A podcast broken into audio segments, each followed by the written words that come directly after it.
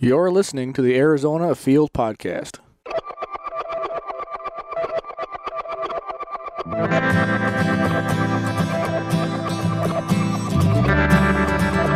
Hello, everybody, and welcome back. So, today we have a pretty cool episode. I know I say that all the time, but they are all pretty cool. But today we have an awesome episode. We're sitting down with Josh Kirchner. If you're not familiar with Josh by name, you've probably seen him on Instagram or YouTube going by the, the moniker of the Dialed In Hunter. Uh, and that is a very apt name for Josh. This guy's got it going on, he's got it figured out. Um, and one thing he's really got figured out are Arizona black bears, specifically how to hunt them. Uh, that's exactly why uh, we're on here talking today. Um, Josh and I were able to sit down recently at the Ben Avery shooting facility and talk about the upcoming spring bear seasons. And we kind of talk about some tips, tactics, a little bit of history on bears, go on a few tangents. You know, tangents are always always fun.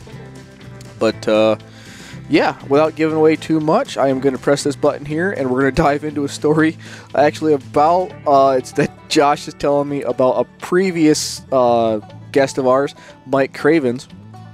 Um, hopefully, you've listened to episode, uh, I believe it was number 10. Um, yeah, it would have been episode number 10, uh, where Josh was actually talking about the story of Mike's first bear.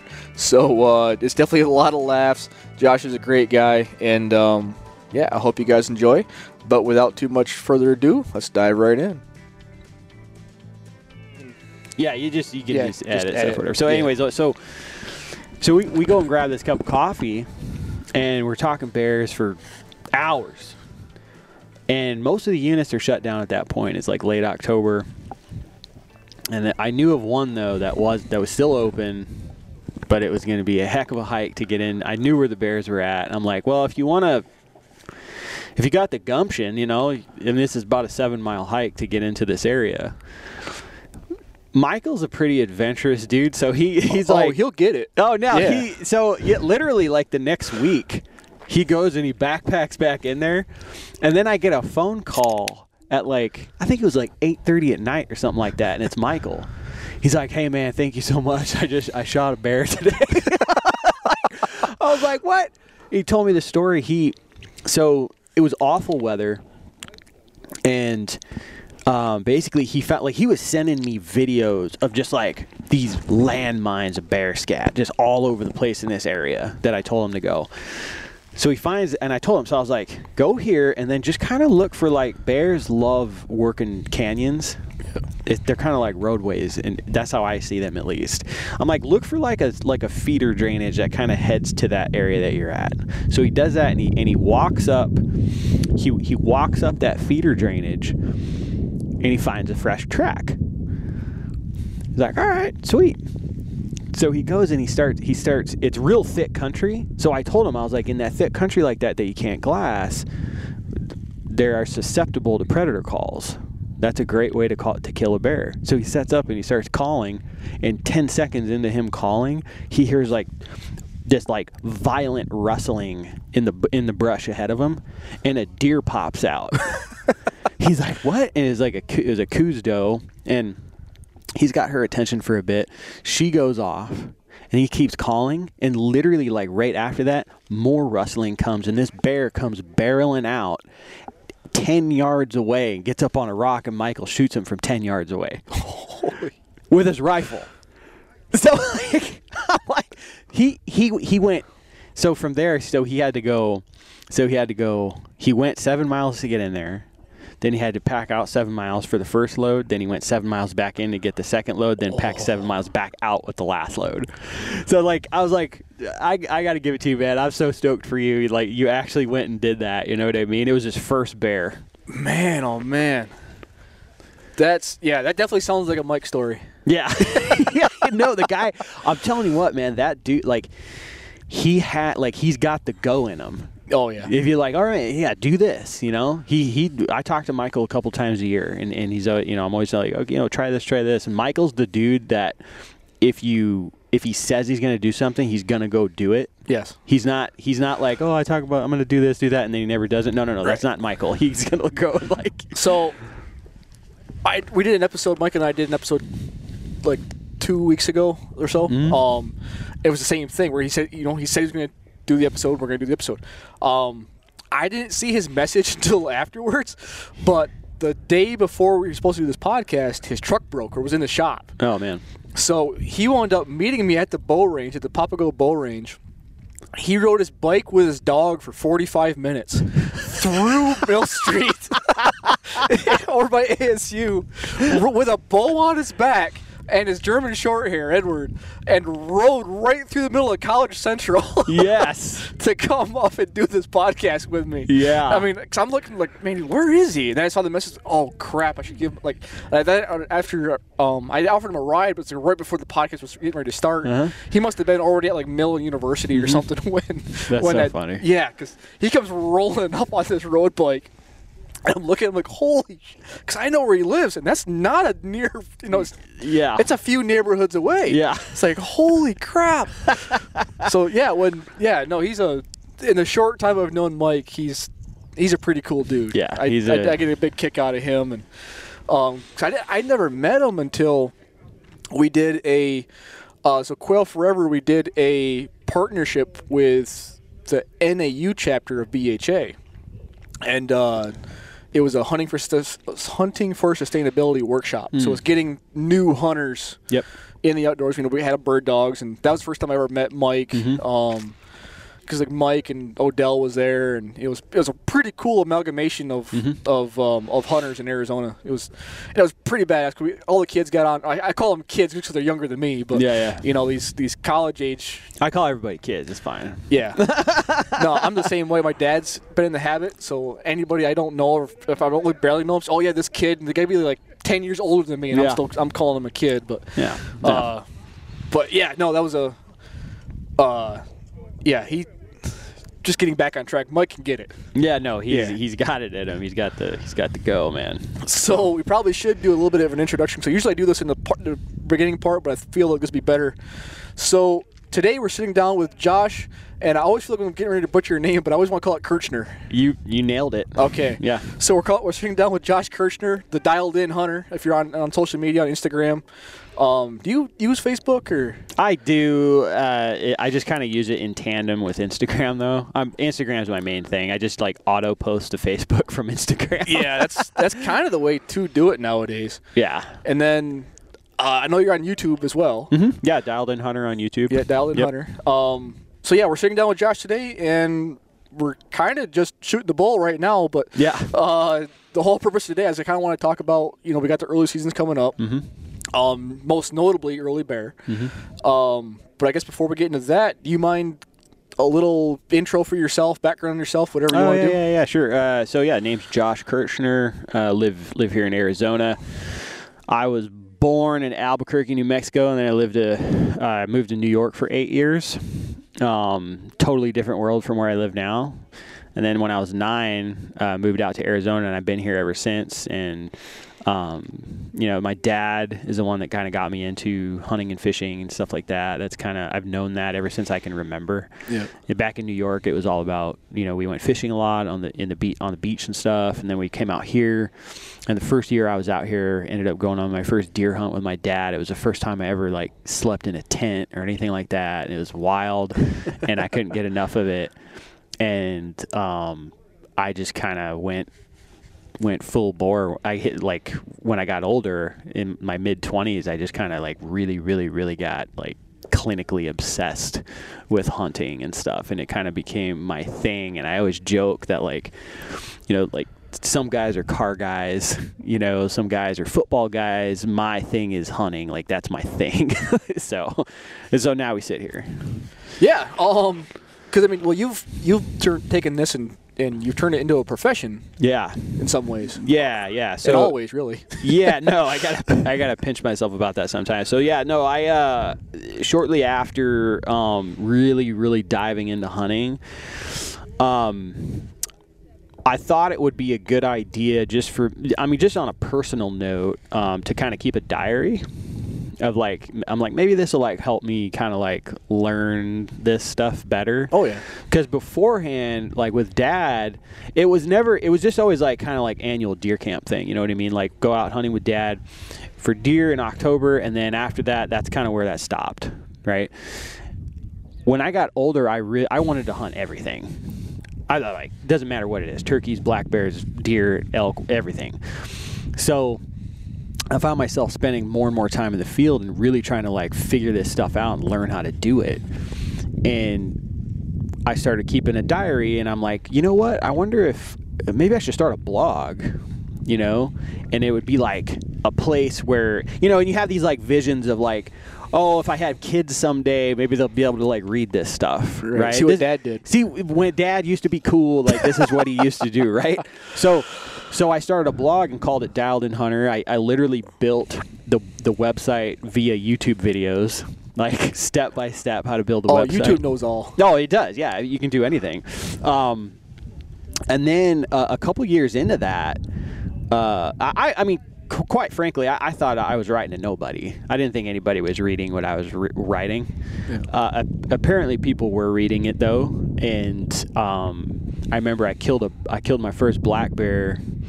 Um, shortly after that, and uh, Clay Newcomb, the editor of Bear Hunting Magazine, actually sent me a message and was like, "Hey man, congrats on your bear! I'd love if you wrote an article for Bear Hunting Magazine on it." And I was like, "Really? Are you kidding me?" You know, so super honored. You know what I mean? So that was the first article I ever got published. Was it was my bear hunt Bear Hunting Magazine, and then after that. Um, the digital content manager, uh, Brady Miller of Go Hunt, apparently he'd been reading my blog for a while, and he was like, "Would you be interested in doing some writing for Go Hunt?" And I went from writing like two articles a year for Go Hunt to now I'll write over 50 articles a year for Go Hunt. And it just kind of like from that point it just kind of snowballed and I was like I you know now I'm a full-time freelance writer, content creator, photographer, like all of the above. I'll do a little bit of everything and it's I just I, like I said, I gotta pinch myself sometimes. I never, you know what I mean. I, all, all I've ever known my whole life is hard work. I roofed for 15 years. That's tough work, especially in, in Arizona. Yeah. So to me, like getting to sit here and do like, you know, you write about hunting. That's not work to me. No. So, but it's it's it's it, it's time consuming nonetheless. So so yeah yeah that's that's what I do now, man. No, it's pretty badass. 'cause, I mean, you, you said your your first one was about bear hunting, and I know. So in my limited time here in Arizona, that's actually how I became first aware of you is through bear hunting articles on Go Hunt. Mm-hmm. Um, you know, I was trying to learn how to how to chase bear, and I haven't been successful yet. But uh, you know, I was learning how you know how do these bears work? How are they different than East Coast bears that I'm kind of used to? And and uh, you know, say, hey, maybe somebody's written something on on these Arizona bear, on Western bear hunting. I was definitely not expecting to see Arizona specific mm-hmm. bear hunting. Mm-hmm. And then this name kept popping up. You know, Josh Kirchner. Mm-hmm. Josh Kirchner. I was like, who the hell is just Josh Kirchner? And then followed on Instagram and and uh, so I mean, to me, you've become the bear guy in Arizona in, in a state that's not well known for bear. Yeah, you definitely don't. Like when people say Arizona, I think the animals that really take the podium are obviously elk, Oh yeah, mule deer. We got we got the strip, and then Coues deer. yeah. Black- Especially recent recently. Yeah, I mean black bears kind of fly under the radar, and a lot of people don't even know that black bears are in Arizona. People that live here don't know that black bears are in Arizona. Oh no, I run into people all the time. So, oh yeah, where you, it's like, oh yeah, I'm gonna go bear hunting. Oh, where are you going? Utah? no, it's yeah, yeah. yeah, it's and then another cool thing. Um, I just want to touch on this because I'm a wildlife guy and I always got to talk about wildlife stuff. Is what percentage do you think of black bears in Arizona are actually black? I don't That's kind of feel this. This is kind of out of left field question. no, no, but- no. That's a that's a great question. So, from my personal experience, um, from seeing other people's videos and then from you know me glassing up bears and stuff like that, there is there is a high probability that a bear is going to be a color phase bear here. Yeah. We definitely have a good amount of black ones though. Like all of my bears are black besides one. Okay. And it's it's- so, but I think that has uh, I think that has to do with locale. Yeah. Okay, so like I feel like if ba- like bears spending a ton of time, they were born, you know, possibly at a lower elevation. They're spending a ton of time more in desert country. Maybe those bears are more color phase bears because that helps them survive better in lower Right, lower they higher elevations. survivability, more camouflage. But if you go to places like Oregon, okay, there's color phase bears in Oregon, but in the places that are like more like rainforest, yeah, being a black bear makes more sense. right, that Right. dense, that dense, dense underbrush, and yeah, Yeah. So um, I, I don't have a uh, an exact answer for you, but I've seen quite a few color phase bears in Arizona. And then just in case someone doesn't know, color phase means color phase. So yeah. So this is a big misconception. Uh, we so black bears are not always necessarily black, and when I say black bears, I'm talking about the species right, black bear. Ursus americanus. Yes. Yeah. All right. Um, if a, a black bear can be brown, and, and a lot of times what people do, oh, that's a brown bear. Right. No, I've had arguments with people about this. I, okay, so I got married. Check this out. Side tangent. I got married at uh, at a campground in uh, right around Prescott. All right, it was a, we- we rented out this like big campground. We got married. My wife's uncle is driving up the road, and it's May. Okay, spring spring is in full swing. Bear crosses the road, and it was a cinnamon. Yeah. All right. He goes, "Oh, I saw a brown bear." I'm like, "You you mean like you saw like a black bear, but it was like brown?" Right. He's like, "No, no, no. It was a brown bear. I know what I saw." I'm like, "No, it, those don't exist here." You know. Right. So so yeah, no. The black bears. I mean, you can find. I've seen uh, black bears red, chocolate, blonde. Uh, I've seen them brown with like blonde blotches all over them. Look like they got in a fight with a can of paint thinner. Yeah. You know what I mean? Um, so uh, yeah, black bears are not always necessarily black, and those are called color phase bears. Have you seen the the spirit bears? Like at least the photos of the spirit like, bears. wh- like white, blue. yeah, type the, of, the blue bears, the glacier bears. Yeah, yeah, those are wild. yeah, those are pretty cool. I guess they somebody shot one as far east as like uh, uh, Ontario, Ontario, Really? Canada. Yeah. Oh wow. 'Cause I, I always think of them like Vancouver. Yeah. you know that far western edge of, of uh, BC. Mm-hmm. But just another color phase that's out there is you know them blue bears. Yeah. they're just a they're just if you had like talking to folks at home, not you.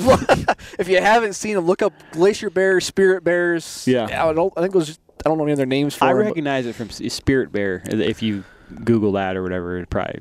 Yeah, probably because I think um I think in the professional circles, just because that's more what I'm used to. I think they're Mm-hmm. called glacier bears a lot, but I've always heard them. The names are interchangeable. Mm-hmm. Um, but yeah, like what you're trying to get at, or what you are getting at, is you know because brown bears, you know, Ursus arctos or Ursus arctos horribilis in terms of of uh, grizzly bears versus Ursus americanus. Mm-hmm. Yeah. Because I mean, brown bears, they're pretty well brown. Like I don't know, if, I don't know of any color phase brown No. bears. No, they are like they are what they are. Right, right. Because you got. Because I don't think Kodiaks are a subspecies. I don't think. They're, yeah, no. So I, I'm not super familiar with like grizzlies and Kodiak or Kodiak bears and everything like that, but um, they are. From from my understanding, it's like brown bears. Like one of them is coastal and one of them is inland. Right, which is the. Which I think I unmute myself. That's the that's the grizzly bears. grizzlies and brown bears, yeah. And I think Kodiak is. I don't. I don't know if it is a subspecies. I mean, I'm sure somebody will fact check us. Okay. Oh yeah, yeah. Because that's what I'm thinking. Because I know they're they are considered a coastie, Mm-hmm. but you'd think at being isolated like that, they'd have something going on. Something. Yeah, they're giant. Right. You know? right. 'cause at what point are they different than the brown bears, the coastal brown bears in Kamchatka, Yeah. in, in Russia? Yeah. Um. Yeah, that's just that's how my mind's going. Yeah, man. But uh, yeah, because um, Ursus arctos is for for folks listening. Ursus arctos is coastal brown bears, and then Ursus arctos horribilis is grizzly bears because they're just a subspecies of Mm-hmm. of coastals, um, which literally translates to the horrible brown bear because early pioneers were so they're they're getting killed by them pretty Yeah. much. So they were. So they were known as Ursus arctos horribilis, the horrible brown bear, just because of their, of their very short temper. Yeah. Um, I remember reading star, like pioneer articles or stories here in Arizona Mm-hmm. because the White Mountains had had silver tip grizzlies in them, and you know uh, I remember what reading one in particular. This um, I think it was a miners camp. Uh, they got raided by an Apache band. I think it was the Mescalero Apaches were raiding them. They were back on, they were on the warpath, and I think this was before Geronimo. I think this was, that was like back in the day, like Mangas Coloradas. Um, but so these miners are trying to get the get the heck out of Dodge kind of thing, and while they're trying to get away from the Apache, uh, there was also a silver tip in the area that was taking guys out. In addition to them getting killed by by the, the Apache band, mm-hmm. and that was because if guys don't realize because we don't, cause it's kind of funny in Arizona we didn't have bison but we had grizzly bears, Yeah, we did have grizzly bears. Yeah. and nowadays we have bison but we don't have grizzly bears. yeah. they're, well, they're talking about. I mean, I don't know if they'll do it, but they're talking about reintroducing them in areas, uh, particularly uh, I think the blue, the blue primitive area, oh, see, I wasn't aware of that. and then also because we used to have grizzlies on Escudilla yeah, up there. That was where the last grizzly was killed in Arizona. So actually, I don't think I knew that part either. That's where Yeah. the last one was. was taken. yeah, if you read um, Sand County Almanac, yep. yeah, the the story is in that book about that last grizzly, and it's really it's a really cool story. I'll have to go back and read my copy because I've got it.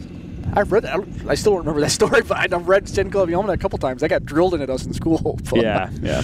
But I guess um, uh, going back to black bears, one more color phase. So the black bears in Arizona that you've seen, um, I mean the the, the black black bears, uh, are they straight black or do they have uh, like any white on their chest or? Yeah, yeah, yeah. So uh, some of them do. Some of them will have a white patch on their chest. Um, also, another thing that kind of varies is the color of their muzzle. Some some will have like a straight brown muzzle. Some will have a straight black muzzle. So I have a buddy that's like obsessed with like he like wants like a jet black with a black muzzle. like, so, um, yeah, uh, the, the first bear I ever killed actually had a white patch on his chest, a, a big boar. So Yeah, 'cause, um, I remember back in New York. So uh, you, might have seen it when you were living in New York City, but in the Catskill Mountains. I don't know if you ever went up up there while you were there, but um, and as far as New York bears are concerned, uh, they have a they, almost all the Catskill bears have that white on their chest between their Oh, front really? legs. They call it the Catskill Blaze. oh, cool. Yeah, it's just kind of like a little local thing because it's kind of like their own little subpopulation. Although them and the Allegheny population have kind of melded over the past Oh, 20 cool. years now. So Yeah, it's it's white. It's it's always a, like a plus, you know. It's like it's not you know. It's like some have like a white V on their on their chest right there. It's always Yep. kind of cool to find. yeah, they always there's always something a little bit different. It looks kind of like a lab cross. Yeah, Yeah, when, a, it- when a black lab cross has that white on the chest. yeah. It, it and what's and it's always. So I said it's always like a nice surprise because you don't necessarily know it's there until Right. you like walk up because they're not nec- uh, unless you see them stand up on their hind legs and they show them show their chest to you, Right, which Which, is a often they do that. possibility. Which is a possibility, Especially you if you're Mike yeah, taking bears at 10 yards. yeah, yeah. so I guess we probably should talk about a little bit more about hunting bears instead of just talking about the bears themselves. Yeah, today. no, that's yeah, yeah. Um, but uh, all right, so well, I guess we're going to start from the ground floor. So if you're going into a new unit, um, doesn't really matter which unit, but we're kind of specifically to this early season because this is what the next next go around. Because we're well, what, two days we have March. I mean, so bear Yeah. season's in End of March. yeah, what three? Oh, just shy of three weeks away. Mm-hmm. 19th, I believe it opens, right? 19th of March and unit like 22, I think is the first one that opens. Or I don't recall the exact date. I probably should have looked that up before we started talking. I'm well, like going- you said, somebody's going to fact check. somebody's anyway. gonna fact check. Yeah, it's always Yeah. like the end of March, like 24th or something like that. I don't know. But anyway, it's coming up. Yeah, yeah. Um, so that's kind of what I want to gear this towards. And so, say you're going to a new unit. Mm-hmm. Uh, what are the first steps you're taking to to figure this out? So, uh, what I'm doing, uh, this really depends on like what kind of hunt, like what kind of experience you want, right? Like, so I like I like springtime for me is really all about backpack hunting. I really like to backpack hunt during the springtime because in Arizona, um, a lot of times water is still running during that time because of runoff. Um, and it's just a beautiful time to be out. So I'm looking for big tracks like wilderness areas and stuff. of roadless country that I can hike miles into and go sleep in the dirt for a bit. Um, as far as features that I'm looking for on maps for like for bears that kind of scream bears to me, bears really like basically the nastiest country that you you can find. Okay, so I'm I'm not looking for rolling hills or anything. I'm looking for steep, deep, nasty canyons. Okay, um, I said earlier, kind of like you know that like I look at canyons as roadways for bears, and the reason I believe that I've just I've seen so many bears just walking the bottoms of canyons, Yeah. and that's where I find the most bear sign. That's where I get the most pictures of bears on trail cameras. Okay, um, and I think it's just for them, it's like the most secure place that they can be right? They're in the bottom of this nasty cut. The only way anything is going to see them if it's up top with binoculars. you know what I mean? Like looking down. So I like finding like big drain, like big main drainages with feeder feeder drainages that come off of it. So fingers. Yeah. All right. So the reason I look at that is because generally that main drainage is going to have some sort of main water source that's running through the bottom of it. And the feeder canyons offer the bears an ability to get away to get away from that main spot and kind of like maybe they go and bed up in these feeder canyons and stuff like that. All right. And in general, a, a east-west running main drainage is going to offer a bear a, a, a south face and a north face. Okay, so the reason why that's that's important for springtime is because of green up. Right. All right, so south face, the, that's where the grass is going to come up first.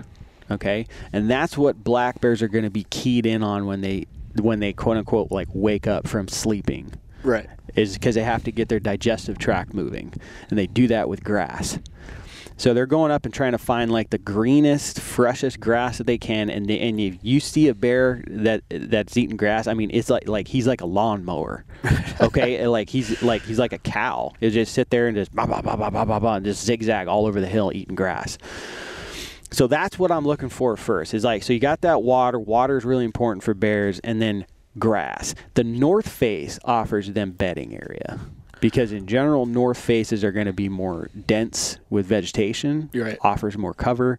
So obviously there are there are uh, rules are made to be broken, right? Always. Okay, but in general, that's where I'm starting. Okay, and I I feel like you start there. Okay, now you now you have something to work off, and you can like suss out like how to work this area. East faces are another thing that's like that gets the sun first in the morning Right. right? So that's another spot that grass is probably going to come up first. So th- that's what I'm talking about. There's a lot of little side things that you can you can dive off into in terms of like topography and stuff, but main my main focus is what I laid out before. And then for this, I'm gonna, I'm just assuming, but you're probably glassing this. Oh? Or yes, Not still yeah, hunting yeah, or anything yeah, like yeah, that. Yeah, sorry, I should have should have been more specific about that. So that basically what I'll do is I'm looking for areas. So um, the, the the cool thing about spring bear hunting is it's not really a first light last light thing. Mm-hmm. Like those are great times to look for bears, but because it's the springtime, I mean, you see bears all you'll see bears all day long. Right. Like, so they're trying. They don't have a time limit on getting that digestive tract. Right, and it, and out. they're not dealing with like in August. You know, you fast forward da- down the season to August when it's blazing hot. That's a that is a first hour of the day, last hour of the day hunt. Right. They're wearing a black coat. Yeah. okay, you'd be bedded up too. Right. okay, so so but the, the springtime is nicer weather. Like we see bears at all different times during the day. So what we're doing is I'll, I'll get out and I'll be able to like I'll glass that grass, that south face, th- and I'll I'll dang near sit there all day. Just looking at that, I'll hunt glass for bears all day long from a tripod, um, and and just kind of really peer through these like what bears will often do is they'll come out and they'll feed in these like uh, these little meadows and stuff with grass, and then they'll retreat in maybe for an hour or two to sleep, and then a lot of times they'll come back out, get another little bite, go back in, and bears will do that like on and off all day a lot of times, Okay. you know. So So, going from a gear perspective, then, are you are you running something like a big set of 15s to try to like peer into those shadows, or I probably that- should. I don't though. well, that's that was gonna be my next question. Is with that, I'm kind of thinking you'd be better off running a wider field of view set, like a set of good eights or tens. So that's what I run is tens, uh, and I like I like running tens because I like they fit well on my chest. They're not too heavy. You can freehand them um, without a ton of shake. I put tens on a tripod, and then once I do spot something, the good thing about a bear is it's it is a vastly different animal to glass than a Coues deer. Oh yeah, Okay, a bear's gonna stick out. Like if a bear's there and he comes out feeding, you're gonna see him. right. Okay. so, um, but uh, because of that, I really don't like 15s would be great for covering just big giant country. But a lot of times, what I'm doing is I'm setting up on like, uh, you know, like um, the feeder canyons that come off of those main drainages. A lot of times there'll be a basin in the back of that. Right. I'm, I'm gonna glass. I'm gonna set up so I can glass that that in the basin. Right. Right. Because the way I'm picturing it is that you're probably only glassing a mile at most. Yeah. Probably like half mile, three quarter mile kind of country. About a mile. Which is easily doable with, especially with a you know a stark black, you know, high, heavy contrast animal. Mm-hmm. Yeah. But I mean that's even like koozie with with tens. I mean, Yeah. in that in that kind of that kind Yeah. of tightness. Um, They, they move a lot though. right, which definitely helps on, on yeah. picking them out. Yeah. They, uh, and then I guess while I'm on this the optics subject, do you also carry a, a scope? I do. Okay. I do. And uh, not I don't do it because I need it in terms of like uh like like hunting purposes. I really I just I really like phone scoping them. Oh, okay. So it just helps me like it gets like I can get like sweet videos of bears and stuff with spying scopes. Plus um I guess this does go towards the tactics thing. It, it, it bears are really hard to judge how big they are. Well, and then my other thing was judging gender. This is what I'm getting at. Yeah, So, so, so a spotting, so a spotting scope is going to really help out in that regard because you're really going to be able to watch that animal walk around and see, like, like generally, like, like sows are going to have sows are going to be kind of pear shaped, Right. right? So like from their head, it's going to be their body's going to be thinner, and then they get towards you get towards the back end, and it widens out, right? And they got this like big butt. A boar, and a lot of times their their stomach, so you can see that in the butt, their bottom of their stomach, their stomach will drop down, Yeah. right? So it looks like a pear. A boar will oftentimes have like a straight belly. Okay. Okay. And another thing, a boar, like a key kind of thing that a boar has that you can look for is like a crease in his forehead. All right. Wide, small ears. You know, ears that are super far apart. This is how you can tell, like, if a bear is big, pretty much. And that's really hard. That is harder to do with tens. Yeah. So, um, cause, it- cause the other thing, man, is like, like a lot of times. So I'm I bow hunt a lot. So for me to be like, oh, I got a bear over here, is a bear worth going after?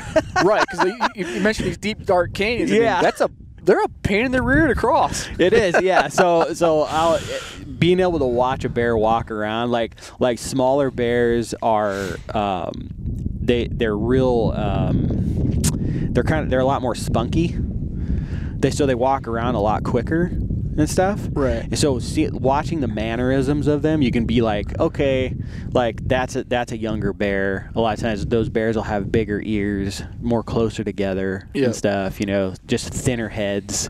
Right. Because them big ones, I mean, they're not going to waste energy. I mean, No, they're going to be very energy efficient. No, yeah, the bigger bears uh, move. They're they're quite sloth-like. Like Yeah. they they kind of just kind of sway. They have this lumber to them as they're kind of walking around. And a lot of times, bigger bears, you'll see them like how they put their feet down. Yeah. They go. People can't see what I'm doing right now on the podcast, Yeah. but basically what I'm doing is I'm like they'll they'll stomp their feet into the ground, and you can you'll see like fat jiggle like through their body, and you see that you're like that's a that's a big bear, that's Yeah. a big bear, you know what I mean? Because then, and then you can tell me if I'm wrong. Because I feel like more folks are probably have probably seen raccoons, Mm-hmm. and that's how I kind of always kind of compared them body wise. Not so much with the a little bit with the ears, but the ears are less pronounced on a raccoon. Mm-hmm. But I always kind of figure a bear is nothing but a big ass coon. Um, but I'm kind of picturing the same that same manner, same walking. You know, a small, younger raccoon, Mm-hmm. longer legs, and it's very quick. It's very agile. That's what. And then, like, I think everybody's seen on like YouTube or whatever, Mm-hmm. um, or Facebook, the the photos of the big, you know, lazy pat raccoons, Mm-hmm. And they've got that different manners in the way they walk. It's Mm-hmm. it's that. Um, you know, their, their shoulders kind of shuffle more, and Yep. their their butt kind of moves back and forth, and they have that more deliberate way of walking. Yep. And then I'm just saying for so folks, if they Sure, can't picture sure. what we're trying to say, yeah, that's I, I kind of picture more as a manners and everything. I've always grown up thinking of them as a giant raccoon, Mm-hmm. and then same thing. A raccoon is nothing but a tiny bear Yeah. because you get a you get a pissed off raccoon pound for pound. There's not much less that I want to deal with. Yeah. Yeah. yeah, you bet. No, they're they're super cool to watch, and the more that you watch them, the more you can like kind of pick up on these things. A lot of times, it's very very hard. Like when you see like a big big bear, you know you're looking at a big big bear. Yeah. And if you see a real small bear, you know you're looking at a small bear. The ones in between though, Right. those are the hardest ones to tell. Like, oh, is that a boar? Is it a sow? You know what I mean? Like, I got a buddy. Like, he he like, not to be like vile at all, but like he can like a lot of times he can see like a penis on Yep. the boar. You know, as he's like walking around and stuff. As a guide, that's super important for like him to be able to do. Like he's got to be like, okay, that that is a boar or it is not a boar, hundred percent. Right. Um, but you know, everyone gets fooled. Like I, I dude, I killed a sow a couple years back. We could have swore it was a boar. Right. I sent the photo to Clay, the the editor of Bear Hunting Magazine. He's like, "Oh, it looks like a nice boar." That was a sow. It was just an old sow. Right. Just stout. And you it- know. yeah, I mean, uh, I mean, it fooled two of you guys. Yeah, yeah. Especially the guy that you know he writes about bears for a living. Yeah, seriously, yeah. Yeah. So um, so I guess we should probably say why is this important, especially in Arizona, to differentiate between a boar and a sow? Um. So okay. So it's not something I want to clear the air with first. Okay, is you can absolutely shoot a sow if you want to. right. You're you cannot shoot a sow with cubs. That's illegal. All right. But the reason why like boar the differentiating boars and sows is kind of is on a lot of folks' radar is Arizona has a sow quota limit. All right, each unit, each bear unit in Arizona has a quota of sows that are that are allowed to be harvested. Once that unit it, that meets its sow quota, that unit will shut down the following Wednesday at sundown from that point. Okay, so we have a mandatory check-in process. Right. You kill a bear, uh, you need to you need to go down to the game and fish department. They're going to take a tooth. They're going to they're going to do the whole nine yards, and you're going to check your bear in. Um, for guys that are hunting, you know, five guys in a group, okay, and they're like, okay, you know, we're gonna go out every weekend or whatever. If they got like a good spot, right, and like the the sow limit is only two in that unit. If those dudes shoot two sows, the other three guys aren't going to get to hunt that spot later in the month because those dudes shut the unit down. Right. you know what I mean? So, um, and uh, yeah, so that's kind of that's kind of like on a personal note, but also like sows, you know, kind of encourage people to shoot boars and stuff like that. Big boars will often um, prey upon cubs Right. and stuff. Um, so and shooting a boar is going to impact this. Doesn't. It, it's going to impact the the population less. It's going to yeah. So on a biological note, it's going to impact the population less. Sows, you know, you're you're killing. I mean, the sow the sows don't go uh, into heat every single year, from what I understand. yeah, it's the year after the the Cubs have left. Yeah, yeah. So which could take a year or two. right. So that's a significant impact on like population and stuff like that. So there's nothing wrong with shooting a sow, but you know, we kind of try to Right. look for yeah. boars. Try to. Yeah, because it just it because it does help everybody. Because in addition to, because you mentioned the the units will have the quotas, Mm-hmm. but there's it- um there's actually two quotas in, Yeah. in, in some respects. In, in that there's the season quota and then there's a year quota. Mm-hmm. There's an annual quota. Yeah. yeah, so you can sometimes hit that annual quota by the second season. Because I mean, some of these units are having five bear seasons. If Yeah. Remember right, four or five seasons yeah, in a year. and that and that's something that's happened, man. I've you know the first, you know, our first fall season opens uh, usually around like August eighth or tenth, something like that. Yeah, in yep. some units, um, there's been units that have hit their annual limit right on that hunt, Yep. and it's like okay, well now everybody doesn't get to hunt that unit for the re- until next year. You know, so um, And then how do folks know if their unit? If, they, if they're saying, "Oh, yeah, I want to go bear hunting mhm. on," you know, I'm going this Saturday. Yep. How do they find out if their unit is open or not? So there's a so we have a bear hotline in Arizona. Um, it is your responsibility as a bear hunter to call that hotline. You can also uh, look at this online now. I'm pretty sure. I'm kind of old school, and I just call the I still call the phone number. I call the phone number. Yeah. Um, I but got it- it saved my phone, anyways. yeah, no, yeah, no, absolutely, me too. Um, and they'll lay out for you like, oh, okay, unit so and so is going to close on the 23rd at sundown or whatever. So you know like what units are and are closed and what units are open at that point, and you need to go call that before you go bear hunting. The good thing is, is that if the unit that you want to hunt doesn't close down on you know whatever Wednesday units always shut down on sundown Wednesday at sundown. Right. If you want to hunt X unit and it's not shut down at that point, you know you have at least a week to hunt that unit, Yeah. right? And you don't need to call. Like you can hunt from that Wednesday to the following Wednesday and you're totally fine. Right. Right? But you need to make sure before you go. Then I did pull up my phone, so um, 'cause you can pull this up the phone number online, Mhm. or it's in the it's in the regulations book. But I'm not sure if it's in all the regs books or just the bear books that come out in the spring. So, well, it's, there's a so there's a spring regulations and then there's a like a um, it's kind of like the main regs. The gen- They yeah, have the general regs, one. yeah. The fall seasons are located in that regulation book. in that, yeah, because that's one thing about Arizona is that there's like four or five different books that you have to pick up throughout the season. Because you have the elk and pronghorn have their own book, the springs have their own book. Actually, I guess it's three books. Yeah. And then the general, Mhm. the fall seasons. But the the number is one 970 2327 So two three two seven. There you go. Um, and I, just, I keep that in my phone as Arizona Bear Check. Yep. And then on the same note, I'm just gonna talk about real quick. Is there's the there's also one for if I need to pull it up Lions. They have their own, which is one eight seven seven four three eight zero four four seven, and then Lion have their own check number. Yep. But they don't, and I think because the last, because that's new with Lions. I, I don't want to make this podcast about Lions, but just while we're on the check subject. Yeah, no, that is that is new for Lions. You used to not have to do that. Yeah, it's like last three years. I think They changed it. Yeah. yeah. Yep. Yep. Um, yeah, we won't go too far into Lions. Yeah, that's a yeah. whole nother. Uh, big cat hunting in the West is a whole nother animal. Oh, it's yeah. literally, but it's the hunting aspect is it's it's something else. It's Yeah. probably one I should do one of these days. Get a hold of Houndsman or somebody and oh yeah. Yeah. uh, do a lion one.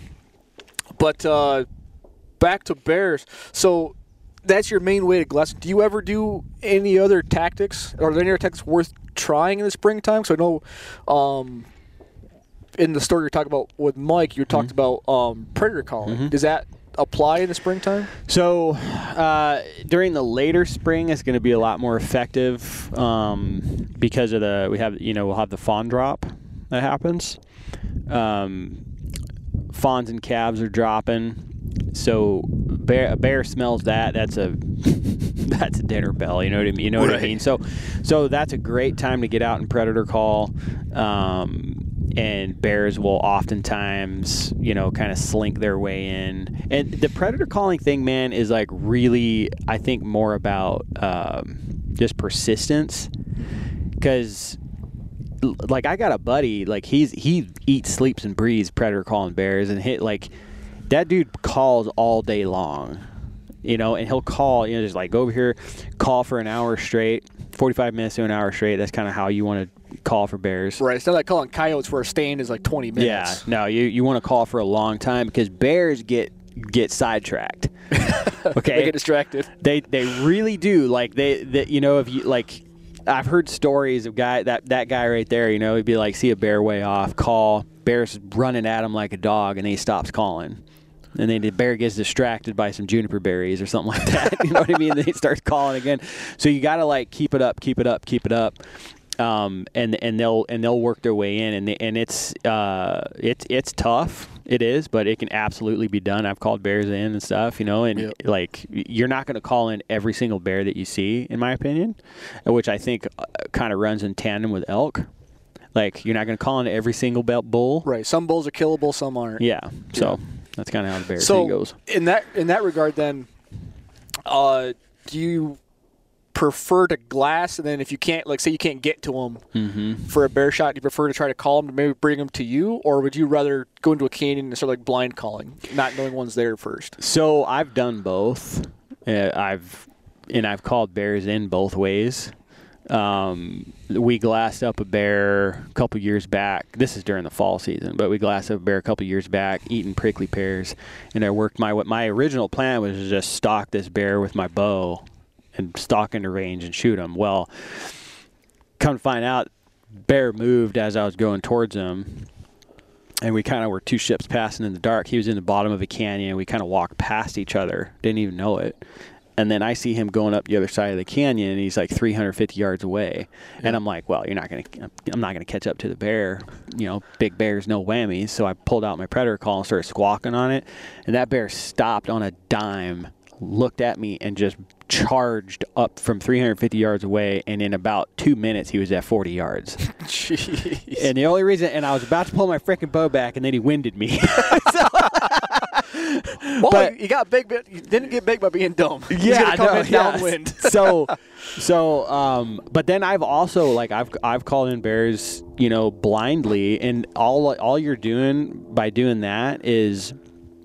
You know, you can get out and do some do some scouting around. You know, do some hiking around, find bear sign and stuff. Go into just just general bear habitat, and just set up, call for 45 minutes to an hour straight.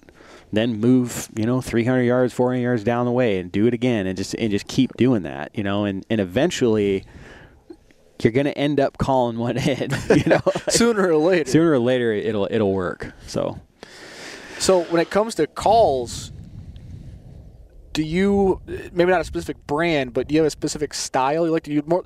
Because I'm thinking like coyote calls is I'm picturing two kind of kinds. I, I there's like open reed, like Mm-hmm. ones you can howl on for coyote calls, but I used to squeal on them. Mm-hmm. I always call them squealers and squallers.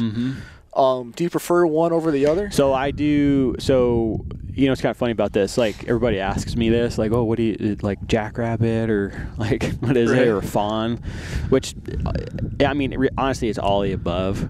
It's all you want to sound. You just want to sound like something getting ripped apart. Right. Okay, like that. Like bears are opportunistic, and if they hear something that's like quote unquote dying, and they're hungry, and they're within earshot, Yeah. And they don't wind you, a lot of times they're going to come check it out. But there's actually a company, I don't know, I think they're still in business. They're called Arizona Game Calls. They actually have a bear, they have a call called like a bear and lion call. Oh. So I I was turned on to that call by my buddy Keith, um, who's the guy I mentioned earlier. He's just like head over heels obsessed with bear calling. Okay. Um, he turned me on to that call, and you can get loud with that thing, like real loud. It's a hand call, um, which that's another thing. Guys call in bears with electronic calls all the time, but um, from my, I've always used a hand call, and I, and the reason being is because I just think that. I feel like a hand call, you can just, re- it's more realistic. You can emote a lot You, more. you can, you can have, there's a lot more emotion in it. It's not on a loop. yeah. You know, it feels more genuine. Maybe I'm thinking too much into that. Okay, but that's just how I see it. Yeah, and I can, I can definitely see that because I mean, especially with the durations that you're calling, Mm-hmm. you know, a lot of these, and I, and I might be wrong, but in my experience with electronic calls, they're generally geared for those really short coyote stands Mm-hmm. where you know it's it's blasting, you know, it's it's. You know, you're, Yeah. you're gone. It's 20 minutes is a long stand. Mm-hmm. You know, maybe half an hour if you know you can see dogs working in the distance, Yeah. kind of thing. But um, you know 15 20 minutes is what i used to run for stands when I, back when i did predator call Mhm. and uh but with bear like you said it's like 45 minutes to an hour Yeah. so that loop comes into play and i don't think and i mean and i think in order to get enough volume you Mhm. got to run something i think your unit's got to be too big Yeah. like, like, like those um i haven't run with like the iotech I, ioc tech I'm they're they're a newer brand, but you know I think I just think the Fox Pros are kind of quiet. Mhm. They're the most packable Mhm. in my Mhm. opinion, but like them Yeah. Western Rivers and yada yada. But um, uh, there's probably some coyote call listening to this. I haven't heard those names in a long time. Yeah, yeah, yeah. You know, because Western Rivers was, yeah, that was back when I was doing it back east. But, there, uh, there's also uh, there's also you can get like a cub in distress call, Yep. and that so that would be definitely like a springtime type of thing because boars are oftentimes on the prowl looking for looking for cubs. They'll kill those cubs. You know what I mean? And there's various theories around that, like that it'll oh it'll make the sow go back in the heat and the boar can breed the sow, like or, or they're just you know it's a food source. You know what I mean? Like Right. so I don't know which one is correct, but there's you know people have their theories, but it works. Yeah, 'cause that's the one I always heard. Um, was that it's it's a it's a breeding thing. It's Mhm. about, um, especially if it's a new boar to the area, Mhm. and trying to remove the previous boar's genetics from the area, so Oh, there he you can go. have his genetics. Uh, in in that loop, Mhm. um, that's what I cause it's because it's not just black bears. I mean, all the bears, I All mean, of them do it, All yeah. the predators do. it. I mean, wolves do it, bears do it. I mean, freaking tigers in China do it. I mean, it doesn't matter. It's it's a that's a behavior that I think goes way back than Yeah. than these individual species ago. Mhm. Um, but uh, I gotta admit, I just lost my train of thought. I had someplace I wanted to go with that. Um, oh, uh, as what would you think about? So we just, we're just coming out of the, the javelina seasons. I mean, I don't know if you guys are still hunting out right now, but most we're pretty much Kinda wrapping up. scouting. Yeah. Um, a few of the general tag guys are still, I think, are still out. Maybe maybe they're all wrapped up by now. I think they might have ended. I've I've been out looking for where I'm going to sleep and for bear season. Yeah. but what I'm um but those guys are a lot of running like a there's a it's Arizona Extreme. I think it's it's owned by a cat named Rick Forrest down in Tucson. oh yeah, yeah, yeah, yeah. But he's got that J13 javelina call. Yep. And that's kind of what I was picturing in my head um cuz they're a very loud, very emotional rich Yeah. call. Um would you have any be against using one of those in favor of a No. lion call or a bear call? No, no, not at all, man. Like, like a lot. So how, a lot of times, what we do, it, it- my thing with that is, as long as you can operate it quietly first. Yeah. Okay. Like, don't blow them out as soon as you get there. Exactly. So like you sat down. So you, you kind of like how I look at predator calling for for, for bear. Bear is the only thing I predator call for. I don't. You know what I mean? I've called in lions before, but I don't like purposely go out and be like I'm I'm blind hunting. You know.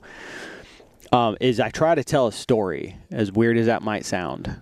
All right, I try to like with the call. It's like okay, you know, you sit down, you just kind of start quiet, right? and then it gets louder, more intense, more intense, more intense, more intense, more intense, and then you die, Yeah. Right? Like you're telling a story. So that's kind of, and I just kind of do that over and over again, you know. Um, So, good way to think about it. yeah, yeah, because that's what's happening, right? Like, Right. like if that was really what was happening out in the wild, like you were at, not in the equation, and there was a rabbit being killed by a coyote or something like that, and that bear heard that, he's gonna come check that out. That's exactly what's gonna happen Yep. You know? So um, that's kind of how i like to do it and th- so with that call i mentioned you can operate it qu- a little bit more quiet like that.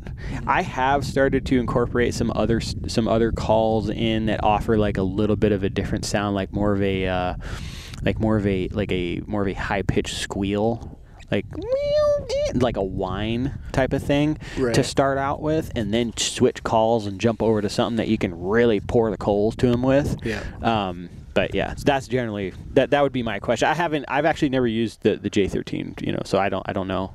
It's it's it's um. I know what it sounds like. I've heard it Okay. plenty. Yeah, yeah. I was gonna say it's it's a it's a pretty ripping little call. yeah, yeah, yeah. But because that's that's that's pretty interesting. Because I was thinking, because that would make a lot of sense if you could run something more open reed like at that. Because you can get really quiet but super high pitched. Mm-hmm. With an open read style call and get on there and then to swap out for that squaller because you can run on that and you ain't got to worry about it sticking. You ain't got to worry about your tooth sliding Yeah, on the, yeah, reed, yeah. the, the. It's- just like you said, put the coals right to Oh, her and let her burn. yep. No, um, so we got glass in these canyons. We got uh, a predator calling. Um, I guess we'll go ahead and uh, circle back a little bit. Is so these bears are eating on grass. Yeah. Originally, um, as the seasons progress, especially because we're we had this early season coming up, Mm-hmm. and then as soon as that one closes, we have the drawn tags, the archery. I the, the hunt I call it the rut hunt because it goes right into the does, the, yeah. the bear hunt the bear rut in July. Yeah, for sure. Um, are your tactics shifting as that hunt progresses? Um, it can. Can. Yes. so so as it gets hotter, the cool thing about that tag, man, that if you draw that, is um, an Achilles heel of the bear is water. Yeah. All right. So it so that tag now pending it's the unit stays open. Okay, so that has to happen. You can hunt during the hottest, driest part of the year in Arizona, like June, first first half of July. It's blazing hot. Bears are hitting water like mad. Mm-hmm. So if you can find, you know, like a secluded water source, I mean, guys even they, they even hit tanks, they even hit water tanks. You know what I mean? Um, you find some tracks or something like that, and you can set up. Like bears, bears hit water regularly during that time. So ambush hunting and sitting water is absolutely effective, like very effective, and especially they're coming to you, so you're going to be within bow range. Right. You know, Yeah, so you get to set up your shot. yeah, exactly, exactly. So, um, and then another thing uh, to take into consideration is elevation. Uh, so, as it gets warmer, um, so grass is going to sprout at lower elevations first, Right. right? So as it gets warmer, that grass is going to get green, green, green uh, up the mountain, up the mountain, up the mountain, and a lot of times the bears will follow that right? So you can just move up the mountain with them. Like I mean, in late May and June, we're we're I see loads of bears at eight nine thousand feet. You know, Right. but in the earlier season, like I got a buddy the other day, you know, he spotted a bear. It was thirty eight hundred feet. That's low. You know what I mean? Like Yeah. so. You, you kind of got to like elevation is absolutely a key, and you can kind of tailor, you know, your hunt to what you want. If you want to do like if you want, if you're like, yeah, I'm hung up on this grass thing, just keep moving up in elevation with the grass. But then when there's, once the grass dies off, then you gotta, Right, then you gotta shift switch back. your and and so so what they'll move to from that as it gets hotter, a lot of the berries like come into season, like raspberries and stuff like that, and they'll start gorging on raspberries. All right, and you can find there's wild raspberry patches throughout bear country that you can go and find, and uh, it's a proven way to find bears. All right, um, and then uh, like I said earlier, uh, if you have that rut, you, the rut tag, like you said, if you have that, you can you can predator call during the fawn drop, you know, and that's like that's awesome Yeah. Setting the scene. It makes see so like predator calling, like using a fawn call during that time, it makes sense. Right. It makes a lot more sense than running it right now. it's like right, but it, like not saying it wouldn't work. Well, so if you run it early, it it doesn't make sense because the bear's not going to eat meat. right. He's not on that. His, his digestive system's not on right. that yet. He's on he's on vegetation. Right. So like I've watched bears in the earlier part of the spring, obviously like munching on grass. I watch them eat manzanita flowers. There's a there's like a sweet nectar in there in that flower that they'll eat. Um, and flipping rocks, yeah, getting like moths and stuff. like grubs and stuff, just bugs Yeah. underneath there and stuff like that. So Yeah, you're saying I'm saying moths like it's a like we're in Yellowstone on grizzly bears or something. but uh, yeah, so that's um, yes, we got them in the springtime. Um, trying to think. I look at my notes, where else I wanted to go. But uh, is there anything else you'd like to add while I'm trying to find my notes? um, no, like uh, so. Bear, like okay, uh, one thing that, to add here is like bear hunting can be in Arizona. It can be very, very stressful. Not stressful, just taxing.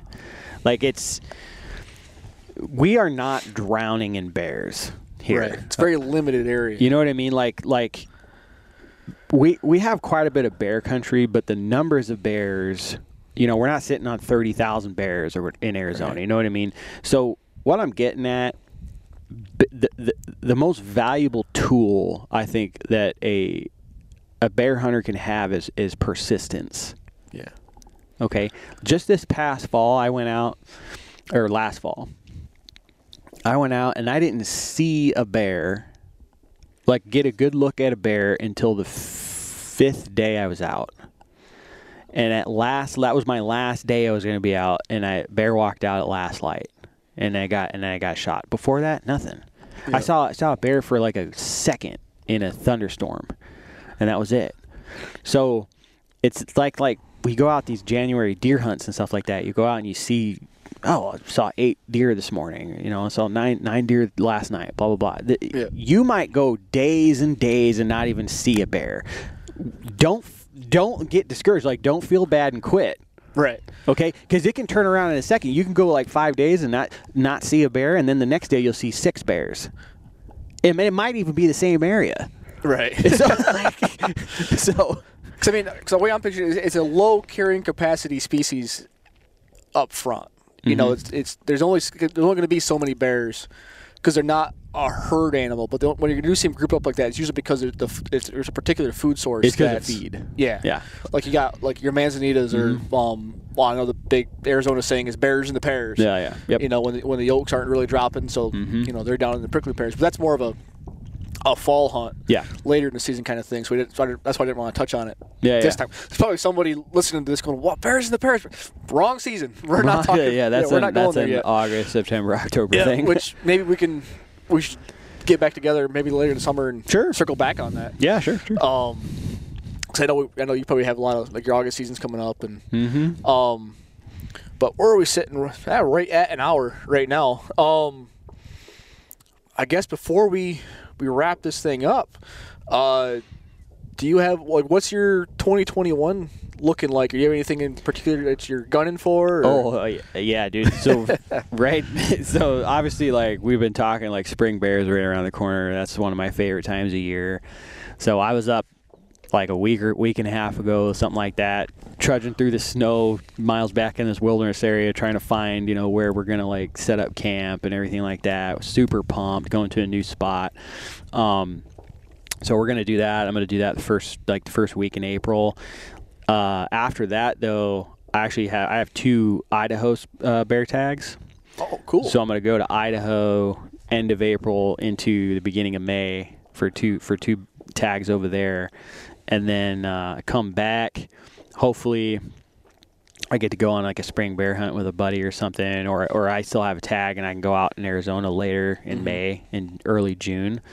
If the the units are shut down though, I might just go to I might go to Montana and do spring bear up in there. That's they've got really great over the counter spring bear opportunity up there. And then uh, goodness gracious, yeah. After that, I go to Utah for mule deer. Then come back and I go back to Idaho for early archery bull in September. Come back, oh, you're not doing Colorado this year? no, no, I'm gonna do. Uh, I I got a pretty cool tag in Idaho, so and I actually went in with a couple buddies last year to help like on a late elk mule deer hunt, Okay. and we were like the whole time we were in there, we were like, man, this looks like it would be really good for September. You know, it's just got like it just screamed rut, you Yeah. know. So we made a plan. We we rented. We got we're going in with llamas the, towards the end of September, and going in and we're going to archery elk hunt elk, archery elk hunt elk. That's Yeah. what I just said. That yeah. Yeah, we're Uh, we're going to archery hunt elk, and then um, and then I got uh, November. I'm going to hunt whitetails in Wisconsin.